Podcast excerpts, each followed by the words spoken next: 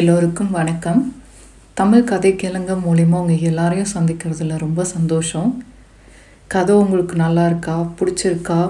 நம்ம எல்லாரும் ஆவலோடு எதிர்பார்த்த சில முக்கியமான சீன்ஸ் எல்லாம் போன எபிசோடில் நம்ம பார்த்தோம். நல்லா கேட்டு என்ஜாய் பண்ணியிருப்பீங்கன்னு நினைக்கிறேன்.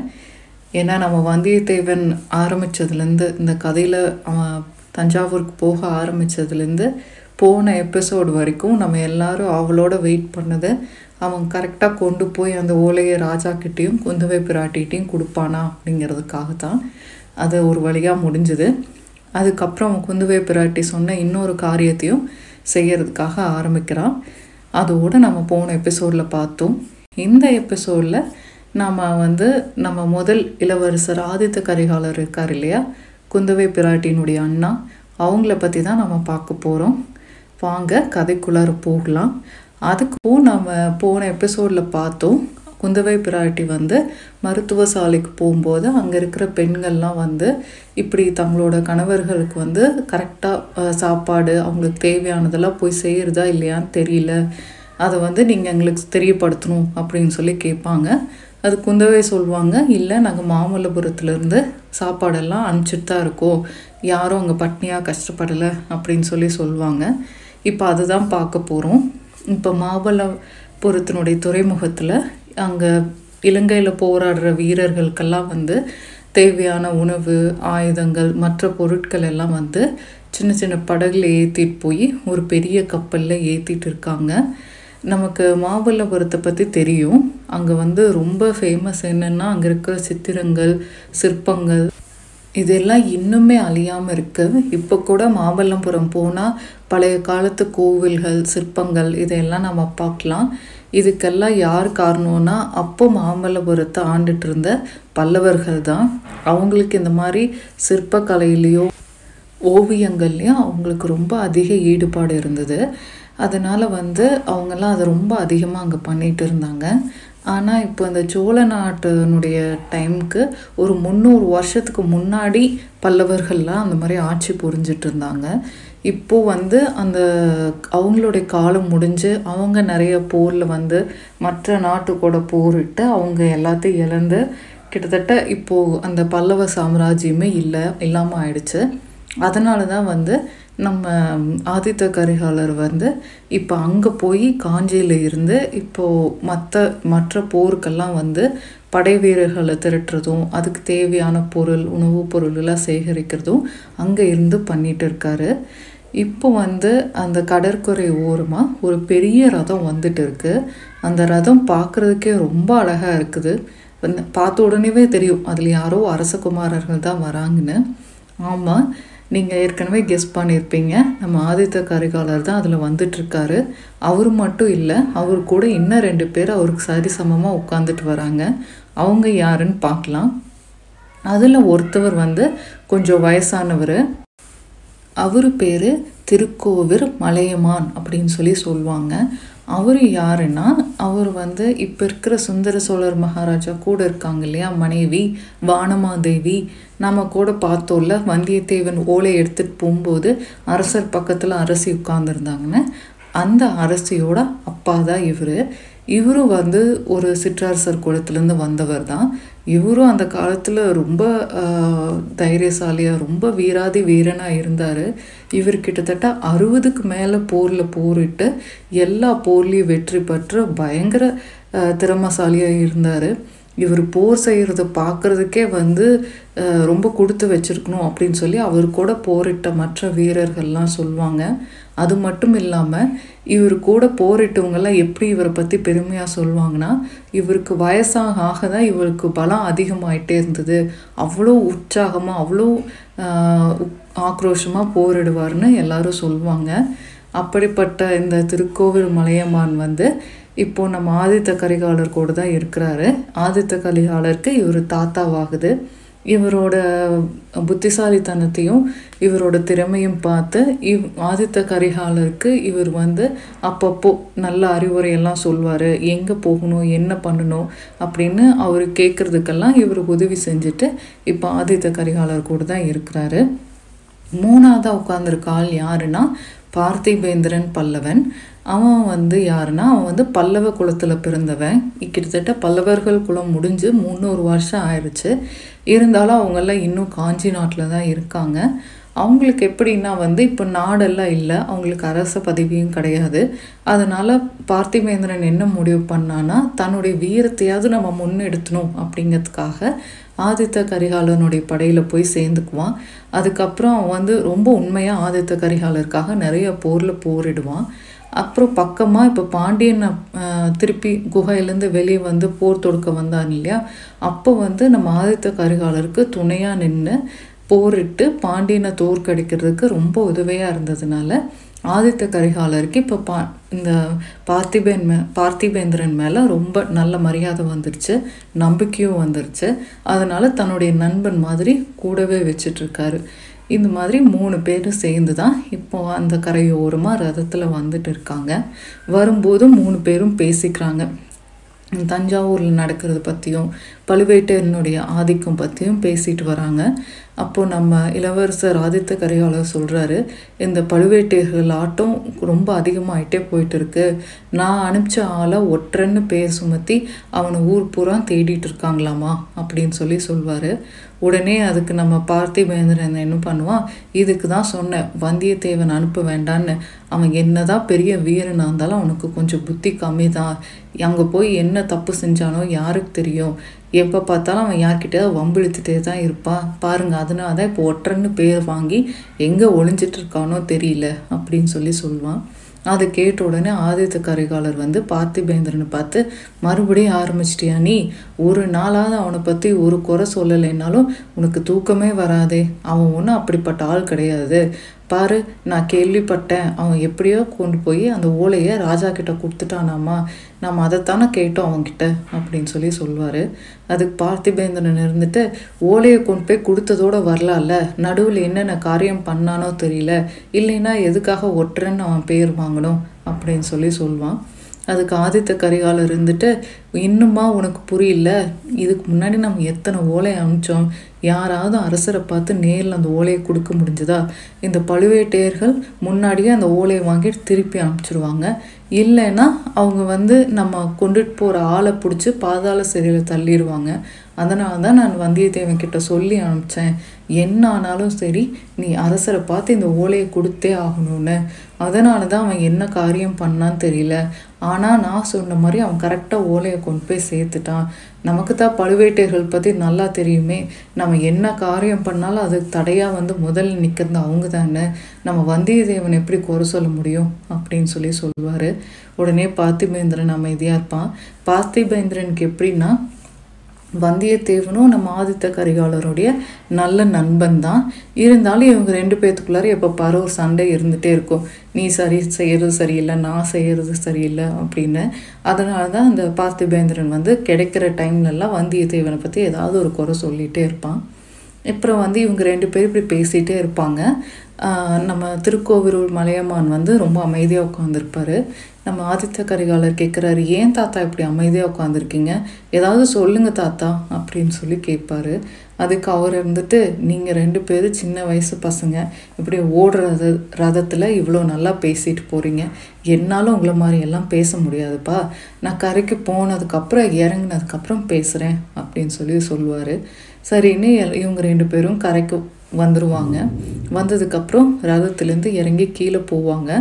அந்த மாமல்லபுரத்து கரையில் வந்து இப்போது தண்ணி எல்லாம் உள் வாங்கினதுனால கரையோரமாக அப்படியே பாறைகள்லாம் அப்படியே மேலே இருக்கும். இப்போ முன்னாடியெல்லாம் வந்து இது ரொம்ப பல்லவர் காலத்தில் இந்த இடம் ரொம்ப ஃபேமஸாக இருந்தது. வெளிநாட்டிலேருந்து வரவங்கெல்லாம் இந்த கப்பல்லேருந்து மாமல்லபுரத்துக்கு வழியாக தான் உள்ளே வருவாங்க. அதுவும் இல்லாமல் அவங்க கொண்டுட்டு வர பண்டங்கள் எல்லாம் நம்ம ஊரில் கொடுத்துட்டு நம்ம ஊரில் இருக்கிறதெல்லாம் அவங்க வாங்கிட்டு போவாங்க. அதனால் அது ஒரு பெரிய துறைமுகமாக இருந்தது. மக்கள் கூட்டமும் ஜேன்னு இருக்கும். எல்லாரும் சந்தோஷமாக போயிட்டும் வந்துட்டோம். அந்த சிற்பக்கலைகளை பார்க்குறதுக்கும் நிறையா பேர் வந்துட்டு இருந்தாங்க. இப்போல்லாம் அங்கே யாரும் பெருசாக வரதும் இல்லை, போகிறதும் இல்லை. அங்கே கடல் உள்வாங்கினதுனால வெளிநாட்டிலேருந்தும் யாரும் பெருசாக இங்கே வரதில்லை. இப்போ வந்து பெரிய பெரிய கப்பலே வந்தாலும் கரையோரமாக வந்து நிற்க முடியறதில்ல. அதனால் அவங்க கடல்லையே கொஞ்சம் கரைக்கு கிட்ட வந்து அப்படியே நிறுத்திக்குவாங்க. அப்படி கரைக்கு ஏதாவது கொண்டு வரணுன்னா கூட ஒரு சின்ன படகுலையோ ஓடத்துலையோ தான் எடுத்துகிட்டு வந்து கரைக்கு கொண்டு வர முடியும். இந்த மாதிரி தான் நடந்துட்டு இருக்குது. இப்போ இவங்க கரைக்கு போன உடனே அங்கே வந்து இருக்கிற அந்த ரெண்டு பாறைகள் இருக்கும், உட்கார்றதுக்கு சமமாக ரெண்டு பாறைகள் அங்கே இருக்கும். இப்போ நம்ம ஆதித்த கரிகாலர் போய் ஒரு பாறையில் உட்காந்துக்குவார், அவருடைய தாத்தா திருக்கோவலூர் மலையமான போய் இன்னொரு பாறையில் உட்காந்துக்குவாங்க. ரெண்டு பேரும் உட்கார்ந்த உடனே நம்ம பார்த்திவேந்திரன் போய் அவங்க பக்கத்தில் நின்றுக்குவான். அப்போ வந்து சின்ன சின்ன படகெல்லாம் வந்து பொருள் எடுத்துகிட்டு போய் அந்த பெரிய கப்பலில் சேர்த்திட்டு இருப்பாங்க. இதை பார்த்துட்டு பார்த்திவேந்திரன் கோபமாக சொல்லுவான், பார்த்தீங்களா இளவரசரே, நம்ம போருக்காக நாம் சேர்த்து வச்சுட்டு இருந்த எல்லா உணவுப் பொருட்களும் மற்ற ஆயுதங்களும் மற்ற பொருட்களும் வந்து இப்போ இலங்கைக்கு கொண்டுட்டு போகிறாங்களே, நாளைக்கு நாம் போர் செய்யணுன்னா நாம் என்ன செய்ய முடியும், நாம் யார்கிட்ட போய் கேட்குறது அப்படின்னு பார்த்திவேந்திரன் கோபமாக சொல்லுவான். அதை கேட்டு நம்ம இளவரசர் இருந்துட்டு, அதுக்கு என்னப்பா செய்ய முடியும், அதுக்காக நம்மளுக்காக போரிட போன நம்ம வீரர்களெல்லாம் பட்டினி போட முடியுமா, நம்மளை நம்பி போன அருள்மொழிவர்மனை கைவிட முடியுமா என்ன அப்படின்னு சொல்லி கேட்பாரு. அதுக்கு பார்த்திபேனர் இருந்துட்டு, அவங்கள கைவிட சொல்லி நான் சொல்லலை, இருந்தாலும் நமக்கு தேவையானதை நம்ம வச்சுத்தானே ஆகணும், நமக்கு நாளைக்கு வேணுங்கும் போது யார் கொடுப்பாங்க, ஏன் தஞ்சாவூரில் எவ்வளோ உணவுப் பொருள் இருக்குது, ஏன் அது மட்டும் இல்லாமல் பாண்டிய நாட்டிலையும் தானே இருக்குது, அங்கேருந்து கொடுத்துட வேண்டியது தானே, இத்தனைக்கு தஞ்சாவூர் எவ்வளோ செல்வ செழிப்பாக இருக்கும், நம்மளோட காஞ்சி நாடோ இங்கே வறண்டு போயிருக்கு, நம்மளுக்கு கிடைக்கிறதே கொஞ்சம், அதையும் எல்லாம் நம்ம இலங்கைக்கு கொடுத்து அனுப்புகிறோமில்ல, நான் ஒன்றும் உங்கள் மேலே கோவப்படல, நான் பழுவேட்டையர்கள் மேலே தான் கோவப்படுறேன் அப்படின்னு சொல்லி பார்த்திபேந்திரன் சொல்லுவான். இதையெல்லாம் கேட்டுட்டு நம்ம இளவரசர் ஆதித்த கரிகாலர் வந்து அவருடைய தாத்தாவை பார்த்து கேட்பார், என்ன தாத்தா இப்படி அமைதியாகவே இருக்கீங்க, ஏதாவது சொல்லுங்க, உங்களோட யோசனை கேட்குறதுக்காக தானே நாங்கள் இவ்வளோ நேரம் கேட்குறோம் அப்படின்னு சொல்லி சொல்வார். அதுக்கு அவருடைய தாத்தா இருந்துட்டு, புரியுதுப்பா, இங்கே ஏற்கனவே கடலினுடைய அலைகளினுடைய சத்தம் அதிகமாக இருக்குது, பத்தாவதுக்கு உன்னுடைய நண்பன் பார்த்திவேந்திரன் அதுக்கு மேலே சத்தம் போட்டுட்டு வாய் ஓயாமல் பேசிகிட்டே இருக்கான், இவங்க ரெண்டு பேர்த்துக்கு நடுவில் நான் என்னப்பா சொல்ல முடியும் அப்படின்னு சொல்லி சொல்வார். உடனே நம்ம இளவரசர் இருந்து பார்த்திபனை பார்த்து, கொஞ்ச நேரம் நீ வாயை மூடிட்டு அமைதியாக தான் இரேன்ப்பா, நம்ம தாத்தா என்ன சொல்கிறாருன்னு கேட்கலாம் அப்படின்னு சொல்லி சொல்வார். அதை கேட்டுட்டு பார்த்திவேந்திரனும், சரி சரி நான் வாயை மூடிக்கிறேன், நான் எதுவும் சொல்லலை, அவர் என்ன சொல்கிறாருன்னு கேட்கலாம் அப்படின்னு சொல்லி கேட்பாங்க. அதுக்கு வந்து திருக்கோவலூர் மலையமான் வந்து என்ன சொல்வார்னா, முதல்ல நம்ம இளவரசர் அருள்மொழிவர்மனை இலங்கையிலேருந்து இங்கே கூட்டிகிட்டு வரணும் அப்படின்னு சொல்லி சொல்வார். அதை கேட்ட உடனே நம்ம ஆதித்த கரிகாலர் இருந்துட்டு, இப்போ எப்படி போய் நம்ம அருள்மொழிவர்மனை இங்கே கூட்டிகிட்டு வர முடியும், அங்கே போரிடுற சமயத்தில் அவன் நடுவில் எப்படி வருவான், வீரர்களை தனியாக விட்டுட்டு அவன் வர்றதுக்கு வாய்ப்பே இல்லை அப்படின்னு சொல்லி சொல்வார். அதுக்கு இவர் தாத்தா இருந்துட்டு, இப்போது வந்து அவங்க முக்கால்வாசி காலங்காலமாக ஆண்டுட்டு இருந்த எல்லா இலங்கை மன்னர்களையும் தோக்கடித்து அதனுடைய தலைநகரமான அனுராதபுரத்தையே இவங்க கைப்பற்றிட்டாங்க.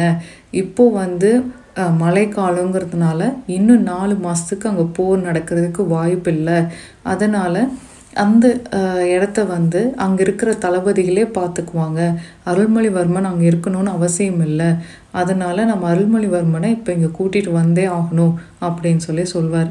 அது கேட்டுட்டு இருந்த நம்ம ஆதித்த கரிகாலர் வந்துட்டு, அருள்மொழிவர்மனை அவ்வளோ சீக்கிரம் அந்த வீரர்களை தனியாக விட்டுட்டு இங்கே வரமாட்டான் தாத்தா, சில சமயம் எனக்கு வந்து நாம் ஏன் இங்கே இருக்கணும், சின்ன பையன் சோழ குலத்தில் இருக்கிற எல்லா முக்கியமான வீரர்களையும் கூட்டிகிட்டு தனியாக அந்த படைக்கு தளபதியாக இருந்து அந்த அவ்வளோ பெரிய போர் அங்கே நடத்திட்டு இருக்கானே, அங்கே என்ன நடக்குதோ என்ன கஷ்டப்படுறானோ தெரியலையே, நான் இங்கே நிம்மதியாக சாப்பிட்டுட்டு தூங்கிட்டு இருக்கிறது நினச்சா ரொம்ப கஷ்டமாக இருக்குது தாத்தா, என்னோட வாலே துருப்பிடிச்சு போச்சு, என் கையும் பரபரன்னு இருக்குது, சில சமயம் வந்து இங்கேருந்து போகிற கப்பல் எதுலையாவது ஏறி நாமளும் அங்கே போயிடலாமா, இலங்கைக்கு போய் அவன் கூட ஒன்றா நின்று போரிட்டு அவனை சீக்கிரமாக இங்கே கூட்டிகிட்டு வந்துடணும்னு தோணுது தாத்தா அப்படின்னு சொல்லி சொல்வான். இதை கேட்டுட்டு இருந்த பார்த்திவேந்திரன் வந்துட்டு, ஆமாங்க இளவரசரே, நீங்கள் சொல்கிறது தான் கரெக்டு. எனக்கும் இப்போ இலங்கை போகணுன்னு தான் தோணுது. நம்ம தாத்தாவை கேட்டால் பொறுமையாக இருங்க அது இதுன்னு ஏதாவது உபதேசம் சொல்லி தட்டி கழிச்சிட்டே இருப்பார். பேசாமல் நம்ம கிளம்பலாம், இலங்கைக்கு இப்போவே புறப்படலாம் அப்படின்னு சொல்லி சொல்வான். இதையெல்லாம் கேட்டுட்டு நம்ம திருக்கோவலூர் மலையமான வந்துட்டு, என்னப்பா இளைஞர்கள் 2 பேரும் வந்து இப்போ இருக்கிற உடம்புல இருக்கிற தெம்பை பார்த்துட்டு புத்தி வாங்கி போச்சா? இந்த கிழவன் சொல்கிறதெல்லாம் சரியில்லைன்னு நினச்சி நீங்களாவே முடிவு பண்ணிட்டீங்களா அப்படின்னு சொல்லி கேட்பாரு.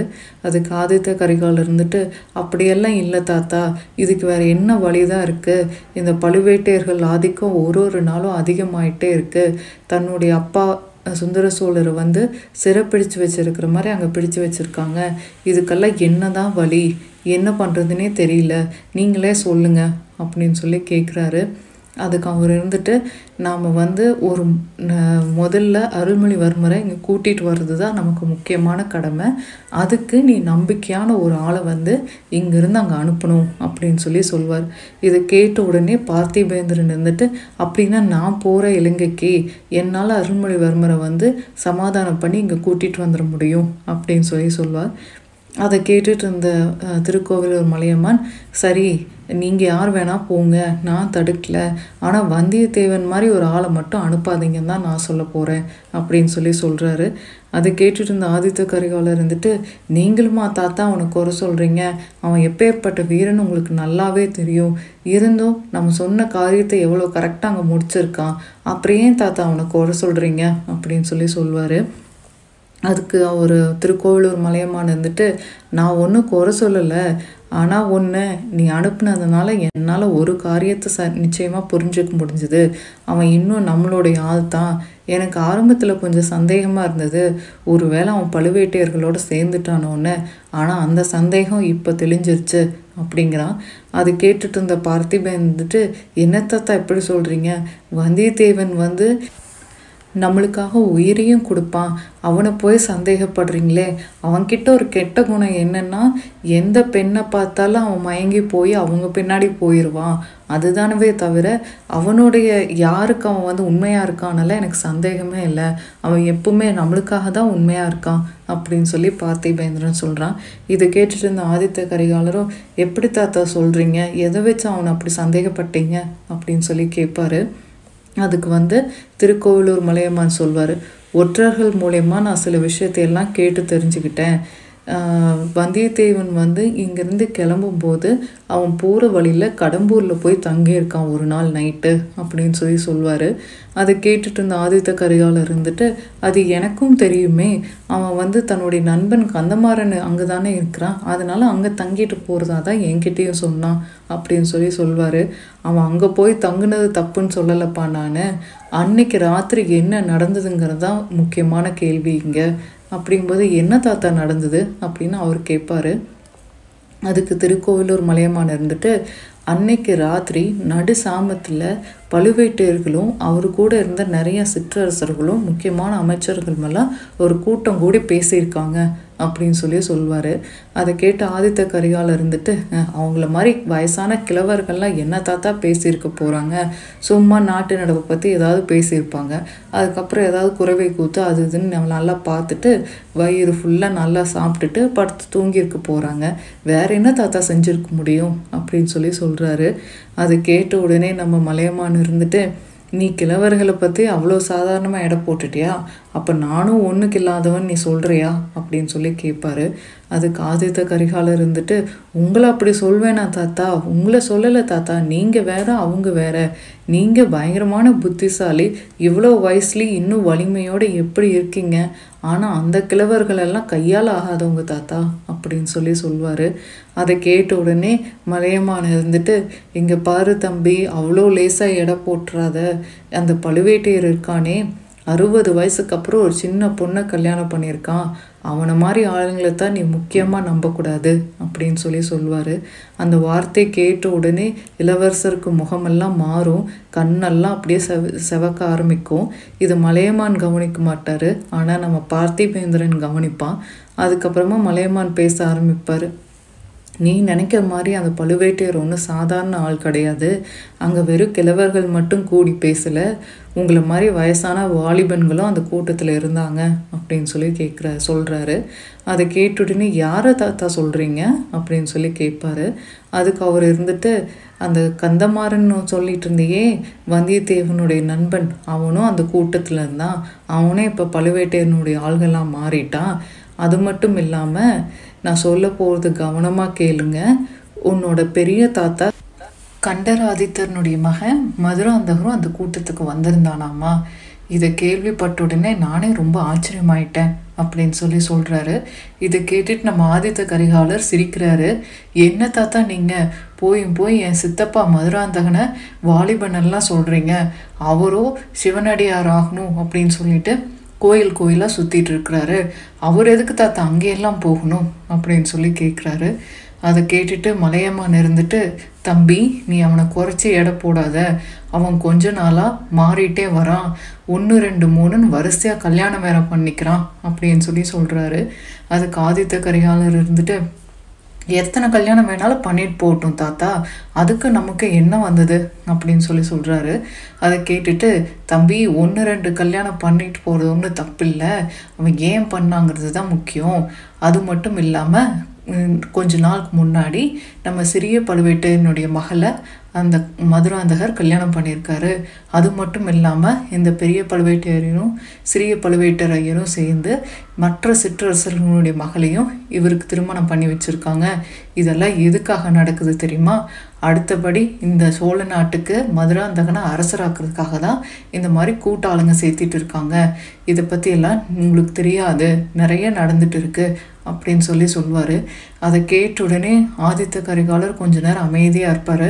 அதுக்கப்புறம், ஏன் தாத்தா அந்த மதுராந்தகருக்கு வால் கூட சரியாக பிடிக்க தெரியாது, பெருசாக சிவனடியார் ஆகிறேன் பிரம்மச்சாரி ஆகிறேன்னு சொல்லிட்டு இருந்தவர் திடீர்னு இன்னைக்கு எதுக்காக இப்படியெல்லாம் மாறணும் அப்படின்னு சொல்லி கேட்குறாரு. எதுக்கும் வந்தியத்தேவனுக்கும் என்ன சம்பந்தம் தாத்தா அப்படின்னு சொல்லி கேட்பாரு. நான் இங்கெல்லாம் சொல்கிறதெல்லாம் நான் கேள்விப்படும் போது வந்தியத்தேவனும் அன்னைக்கு ராத்திரி அந்த அரண்மனையில் இருந்ததுனால ஒருவேளை அவனுக்கு இதில் சம்மந்தம் இருக்குமோன்னு சந்தேகப்பட்டேன். அதுக்கப்புறம் அந்த சந்தேகம் எனக்கு இல்லைன்னு உண்மையாயிடுச்சு. என்ன நடந்ததுன்னா, அவன் ராஜாவை பார்த்துட்டு அரண்மனையிலேருந்து திரும்பி வரும்போது அவனுடைய நண்பன் கந்தமாரனை அவன் முதுகில் குத்துனதான் நான் கேள்விப்பட்டேன். அதுக்கப்புறம் தான் நான் முடிவு பண்ணேன், வந்தியத்தேவன் நம்மளுடைய ஆள் தானே அப்படின்னு சொல்லி சொல்கிறாரு. இதை கேட்டோடனே ஆதித்த கரிகாலர் இருந்துட்டு, என்ன தாத்தா சொல்கிறீங்க, வந்தியத்தேவன் ஒரு நாள் அப்படி ஒரு காரியத்தை பண்ணவே மாட்டான். அவன் எப்பேற்பட்ட வீரர்களாக இருந்தாலும் எப்பேற்பட்ட துரோகிகளாக இருந்தாலும் முகத்துக்கு நேராக தான் பார்ப்பானே தவிர முதுகில் குத்துற ஆள் கிடையாது அப்படின்னு சொல்லி சொல்வான். அதுக்கு பார்த்திவேந்திரனும், ஆமாம் தாத்தா வந்தியத்தேவன் அப்படிப்பட்ட ஆள் கிடையாது, அவன் கந்தமாரனை குத்திருப்பான்னு என்னால் நம்பவே முடியல அப்படின்னு சொல்லி சொல்வான். அதுக்கு பெரியவர் இருந்துட்டு, நீங்கள்லாம் நம்புறீங்களோ நம்பலையோ எனக்கு தெரியாது, ஆனால் நாட்டில் நடக்கிற செய்தி இதுதான், அதனால தான் அவனை ஒற்றன்னு சொல்லி எல்லாரும் தேடிட்டு இருக்காங்க. இப்போ கந்தமாரனுக்கு முதுகில் குத்துப்பட்டு அவன் சிகிச்சை எடுத்துட்டு இருக்கிறான். அவனை கேட்கும்போது அவன் சொன்னானாமா, வந்தியத்தேவன் தான் தன்னை முதுகில் குத்துனான்னு. இதுக்கப்புறம் நான் என்னப்பா சொல்ல முடியும்? ஆக மொத்தத்தில் ஒரு விஷயம் தெளிவாக தெரியுது, வந்தியத்தேவன் இன்னும் நம்ம பக்கம்தான் இருக்கிறான்னு அப்படின்னு சொல்லி சொல்வார். இதையெல்லாம் கேட்டுட்டு இருந்த நம்ம இளவரசர் ஆதித்த கரிகாலர் இருந்துட்டு, இப்போ என்னதான் தாத்தா செய்கிறது? எல்லாத்தையும் பார்த்துட்டு பொறுமையாக இருக்க சொல்கிறீங்களா?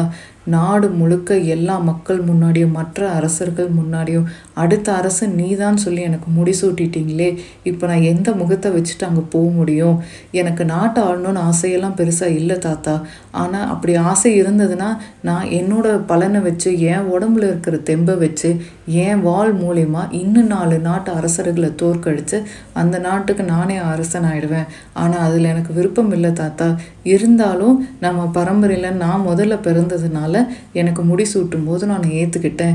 இப்போ என்னடானா நீங்களே இப்படி சொல்கிறீங்களே அப்படின்னு சொல்லி கேட்பாரு. அதுக்கு திருக்கோவலூர் மலையமான என்னும்பாரு, இல்லை தம்பி நான் உன்னை இந்த ராஜ்யத்தை விட்டு தர சொல்லி நான் உன்கிட்ட சொல்லவே இல்லை. ஆனால் ஒன்று நீ புரிஞ்சுக்கணும், மதுராந்தகன் உன்னோட பெரிய தாத்தா, உன்னுடைய மகன், உன்னோட பெரிய தாத்தாவும் இந்த நாட்டினுடைய அரசர் தான். அதனால் மதுராந்தகனுக்கும் உனக்கு எவ்வளோ உரிமை இருக்கோ அதே உரிமை அவனுக்கு இருக்குது. உனக்கு முன்னாடி பிறந்ததுனால அவனுக்கு இன்னும் அதிகமாக உரிமை இருக்குது தம்பி. அதனால் உன்னோட இந்த நாட்டை விட்டுத்தர சொல்லியெல்லாம் நான் சொல்ல மாட்டேன் அப்படின்னு சொல்கிறாரு. அப்புறம் என்ன தான் தாத்தா செய்ய சொல்கிறீங்க? கொண்டு போய் அவனுக்கே இந்தாப்பா நீயே ஆளுன்னு சொல்லி கையில் கொடுக்க சொல்கிறீங்களா அப்படின்னு சொல்லி கேட்பாரு. அப்படியெல்லாம் நான் ஒரு நாளும் சொல்ல மாட்டேன். அப்படி யாராவது உன்னை விட்டுத்தர சொன்னாங்கன்னா அவங்கள அந்த இடத்துலையே கொன்று போட்டுருவேன். நீயே கொண்டு போய் அதை வந்து அவன் கையில் கொடுத்து ஆளுன்னு சொன்னாலும் அந்த இடத்துல உன்னையே நான் வெட்டி போட்டுருவேன். உன்னை பெத்த தாய் என்னோட மக வானமாதேவி உயிரோடு இருந்தான்னா, இதையெல்லாம் பார்த்துட்டு அவள் சும்மா இருந்தான்னா அவளையும் நான் வெட்டி போட தயங்க மாட்டேன். எல்லாம் முடிஞ்சால் என் கழுத்தை நானே அந்த துர்காதேவி முன்னாடி அறுத்துக்குவேன் அப்படின்னு ரொம்ப ஆக்ரோஷமாக பேசுவார். இதை கேட்டுட்டு இருந்த பார்த்திவேந்திரனுக்கும் ரொம்ப உணர்ச்சி வசப்பட்டு ஓடி போய் தாத்தாவை கட்டி பிடிச்சி, அப்படி சொல்லுங்கள் தாத்தா, அப்படி சொல்லுங்கள், ஒரு நாளும் நாம் இந்த ராஜ்யத்தை விட்டு தரக்கூடாது தாத்தா அப்படின்னு சொல்லிட்டு அழுவான். அதை பார்த்துட்டு இருந்த ஆதித்த கரிகாலர் அப்படியே அமைதியாகிடுவார். அப்புறம் கொஞ்சம் நேரம் எல்லாரும் அமைதியாகவே இருப்பாங்க. அதுக்கப்புறம் மறுபடியும் ஆதித்த கரிகாலர் கேட்பார், இப்போ என்ன தான் தாத்தா வழி? எனக்கு இருக்கிற தெம்புக்கு என்னால் இந்த ஒரு படையை கூட்டிகிட்டு போய் ஒரே நிமிஷத்தில் அந்த பழுவேட்டையர்களை தோற்கடிச்சு என்னால் அந்த தஞ்சாவூரை கைப்பற்ற முடியும் அப்படின்னு சொல்லி சொல்வார். அதுக்கு திருக்கோவலூர் மலையமான வந்துட்டு, உன்னோட வீரத்தில் எனக்கு என்றைக்குமே குறை இருந்ததில்லை இளவரசா, நீ அதை முதல்ல புரிஞ்சுக்கோ. ஏன்னா உன்னோட வயசு 16 தான் இருக்கும். என் கூட முதல்ல சேவூர் போருக்கு நீ வந்த, நீ கொஞ்சம் கூட பயம் இல்லாமல் ரெண்டு கையிலையும் வாள் பிடிச்சிட்டு அந்த அந்த போருக்குள்ளார நட்ட நடுவில் தனி ஆளாக போய் நீ சுற்றின வாளில் எத்தனை பேர் துண்டு துண்டாக விழுந்தாங்கன்னு என் கண்ணால் நான் பார்த்தேன். அப்பேற்பட்ட குல வீரனை வந்து நான் இது வரைக்கும் நான் பார்த்ததே இல்லை. உன்ன மாதிரி மனுஷங்க வந்து நம்ம குலத்தில் ரொம்ப கம்மியாக தான்ப்பா பிறந்திருக்காரு. என்றைக்குமே உன்னோட வீரத்தில் எனக்கு கொஞ்சம் கூட குறை இருந்ததே இல்லை. நீ அதை முதல்ல புரிஞ்சுக்கணும். நீ வீராதி வீரன்தான். நீயும் பார்த்திவேந்திரன்னு சேர்ந்தீங்கன்னா உங்களை அழிக்கிறதுக்கு யாருனாலையும் முடியாது.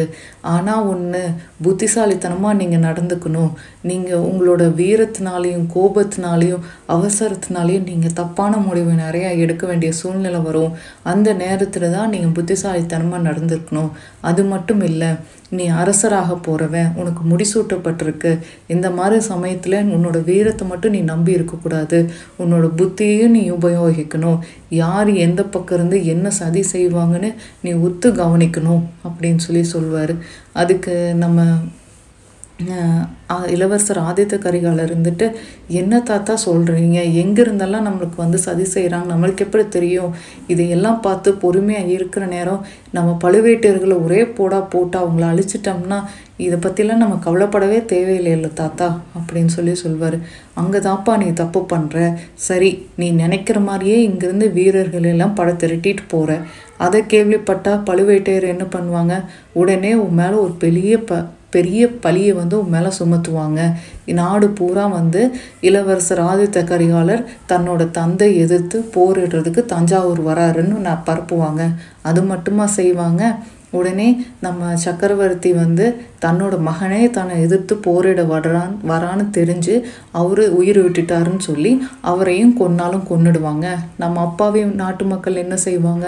இதையெல்லாம் நம்பி நீ அங்கே போகும்போது உன்னை எதிர்த்து அங்கே நின்றுட்டு இருப்பாங்க. அதுக்கப்புறம் என்னாகும்? இதையெல்லாம் கேள்விப்பட்ட நீ உன் மனசு உடைஞ்சு போய் உன்னால் நல்லா போரிட முடியாது.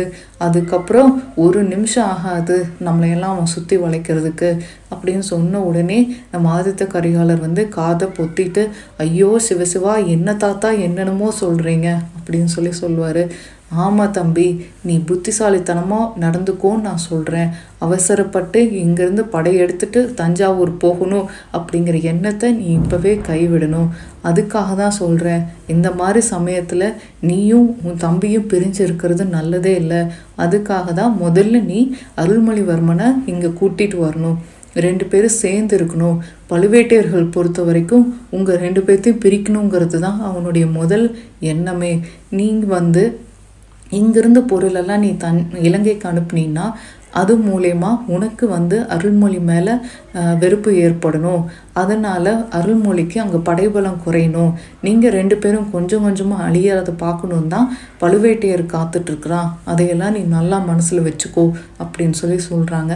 அதுக்கு ஆதித்த கரிகாலர் இருந்துட்டு, ஒரு நாள் நான் அருள்மொழிவர்மனை பற்றி சந்தேகமே படமாட்டேன் தாத்தா, அவனுக்காக என் உயிரையும் கொடுப்பேனே தவிர ஒரு நாள் அவனுக்காக நான் எதிர்த்து நிற்க மாட்டேன் அப்படின்னு சொல்லி சொல்கிறாரு. இதையெல்லாம் கேட்டுட்டு இருந்த மலையமான் வந்துட்டு, அது எனக்கு நல்லா தெரியும் தம்பி, அதனால தான் சொல்கிறேன், அண்ணன் தம்பியும் ஒரே இடத்துல இருக்கிறது தான் நல்லது, அதுக்கப்புறம் நம்ம என்ன பண்ணுறதுன்னு முடிவு பண்ணலாம். நீங்கள் ரெண்டு பேரும் ஒரு இடத்துக்கு வந்ததுக்கப்புறம் குந்தவை பிராட்டியும் நீங்கள் இங்கே கூட்டிகிட்டு வந்துடணும், அதுதான் நல்லது. அதுக்கப்புறம் குந்தவை பிராட்டி என்ன சொல்கிறாங்களோ அதை கேட்டு நம்ம அடுத்தது என்ன பண்ணணும்னு யோசிக்கலாம் அப்படின்னு சொல்லி சொல்வார்.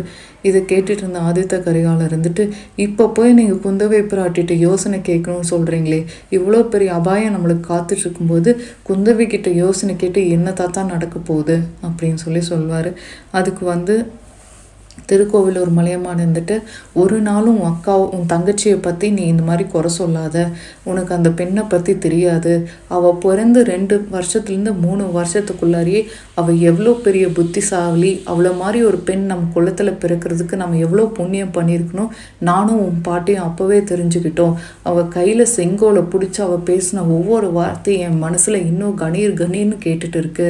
அது மட்டும் இல்லை, அவ்வளோ மாதிரி புத்திசாலித்தனமான ஒரு பெண் நம்ம குலத்தில் பிறந்ததே கிடையாது, அதனால் என்றைக்குமே நீ அவளை சாதாரணமாக இடம் போட்டுறக்கூடாது. அது மட்டும் இல்லை, நம்ம எல்லாத்துக்குமே நம்மளுடைய முதல் மந்திரி அனிருத்த பிரம்மராயர் எப்பேற்பட்டவர்னு தெரியும், அவரே ஏதாவது ஒரு முக்கியமான காரியம் செய்யணும்னா குந்தவை பிராட்டிகிட்ட போய் கேட்டு அவங்க சொல்கிறபடி தான் செய்வாங்க. இந்த மாதிரி ஒரு கஷ்டமான சூழ்நிலையில் உங்களுக்கு கண்டிப்பாக குந்தவையோட உதவி தேவைப்படும், அவங்க தான் பொறுமையாக நிதானமாக அடுத்தது என்ன செய்யணும்னு கரெக்டாக அவங்களுக்கு சொல்லுவாங்க அப்படின்னு சொல்லி சொல்வார். இதையெல்லாம் கேட்டுட்டு ஆதித்த கரிகாலர் சரி தாத்தா, நீங்கள் சொல்கிற மாதிரியே நாம் செய்யலாம், முதல்ல என்னோடய தம்பி அருள்மொழிவர்மனை இங்கே கூட்டிகிட்டு வர்றதுக்கு நம்ம ஏற்பாடு பண்ணுவோம், நாளைக்கே என்னுடைய நண்பன் பார்த்திவேந்திரனை நான் இலங்கைக்கு அனுப்புகிறேன் அப்படின்னு சொல்லி சொல்வார். இதையெல்லாம் கேட்டுட்டு, சரிப்பா நீங்கள் நல்லா யோசித்து முடிவெடுங்க, ரொம்ப எனக்கோ வயசாயிடுச்சு, ரொம்ப நேரம் இந்த கடல் அலைக்கிட்ட உட்காந்துட்ருக்க முடியாது, நான் அரண்மனைக்கு போகிறேன், நீங்கள் ரெண்டு பேரும் பேசிகிட்டு இருக்கிறன்னா பேசிட்டு அப்புறமா வாங்க அப்படின்னு சொல்லி அவர் அங்கேருந்து எழுந்து போவார். அதுக்கப்புறம் அவர் கொஞ்சம் தூரம் போனதுக்கப்புறம் பார்த்திவேந்திரன் நம்ம இளவரசரை பார்த்து கேட்பான், இளவரசரே உங்ககிட்ட நான் ஒரு விஷயம் கேட்கலாமா அப்படின்னு சொல்லி கேட்பான். அவர் என்ன பார்த்திவேந்திரா சொல்லு அப்படிம்பாரு. அப்போ அவன் கேட்பான், நான் அடிக்கடி உங்கள் முகத்தில் ஒரு மாறுதலையும் உங்கள் மனசில் ஒரு பெரிய சங்கடம் இருக்குதுங்கிறதையும் நான் அடிக்கடி பார்க்குறேன், எப்பெல்லாம் அந்த நந்தினியை பற்றி பேசுகிறாங்களோ அப்போல்லாம் உங்கள் முகம் மாறுது, உங்கள் மனசில் பெருசாக ஒரு பாரம் இருக்கிறது எனக்கு தெரியுது, என்னால் அந்த பாரத்தை முழுசாக போக்க முடியலனாலும் அதுக்கு என்னால் ஆன பரிகாரத்தை ஏதாவது நான் செய்வேன்ல, எங்ககிட்ட சொல்லக்கூடாதா, ஏன் நீங்கள் ஒருத்தரே அது மனசில் வச்சுட்டு கஷ்டப்படுறீங்க அப்படின்னு சொல்லி கேட்பான். அதுக்கு இளவரசர் எனக்கு சொல்லக்கூடாதுன்னு இல்லை, ஆனால் அந்த பாரத்தை என்னோட கடைசி ஆயுள் வரைக்கும் அதை நானே சுமக்கணும்னு முடிவு பண்ணிட்டேன், உன்கிட்ட சொல்கிறதுக்கு எனக்கு என்ன இருக்குது, இன்றைக்கி சொல்ல முடியாது, இன்னொரு நாள் சந்தர்ப்பம் வரும்போது உனக்கு என்னென்னு தெளிவாக நான் சொல்கிறேன், சரிவா நாமளும் அரண்மனைக்கு போகலாம், பெரியவரை தனியாக அனுப்புறது சரியில்லை, நாமளும் சேர்ந்து போகிறது தான் நல்லது அப்படின்னு சொல்லிட்டு அவங்க ரெண்டு பேரும் எழுந்திரிச்சு ரதத்தை நோக்கி நடக்க ஆரம்பிப்பாங்க. இதோடு இந்த கதை முடிஞ்சுது. I will see you all in the next video. Until then, stay tuned. Take care. Bye.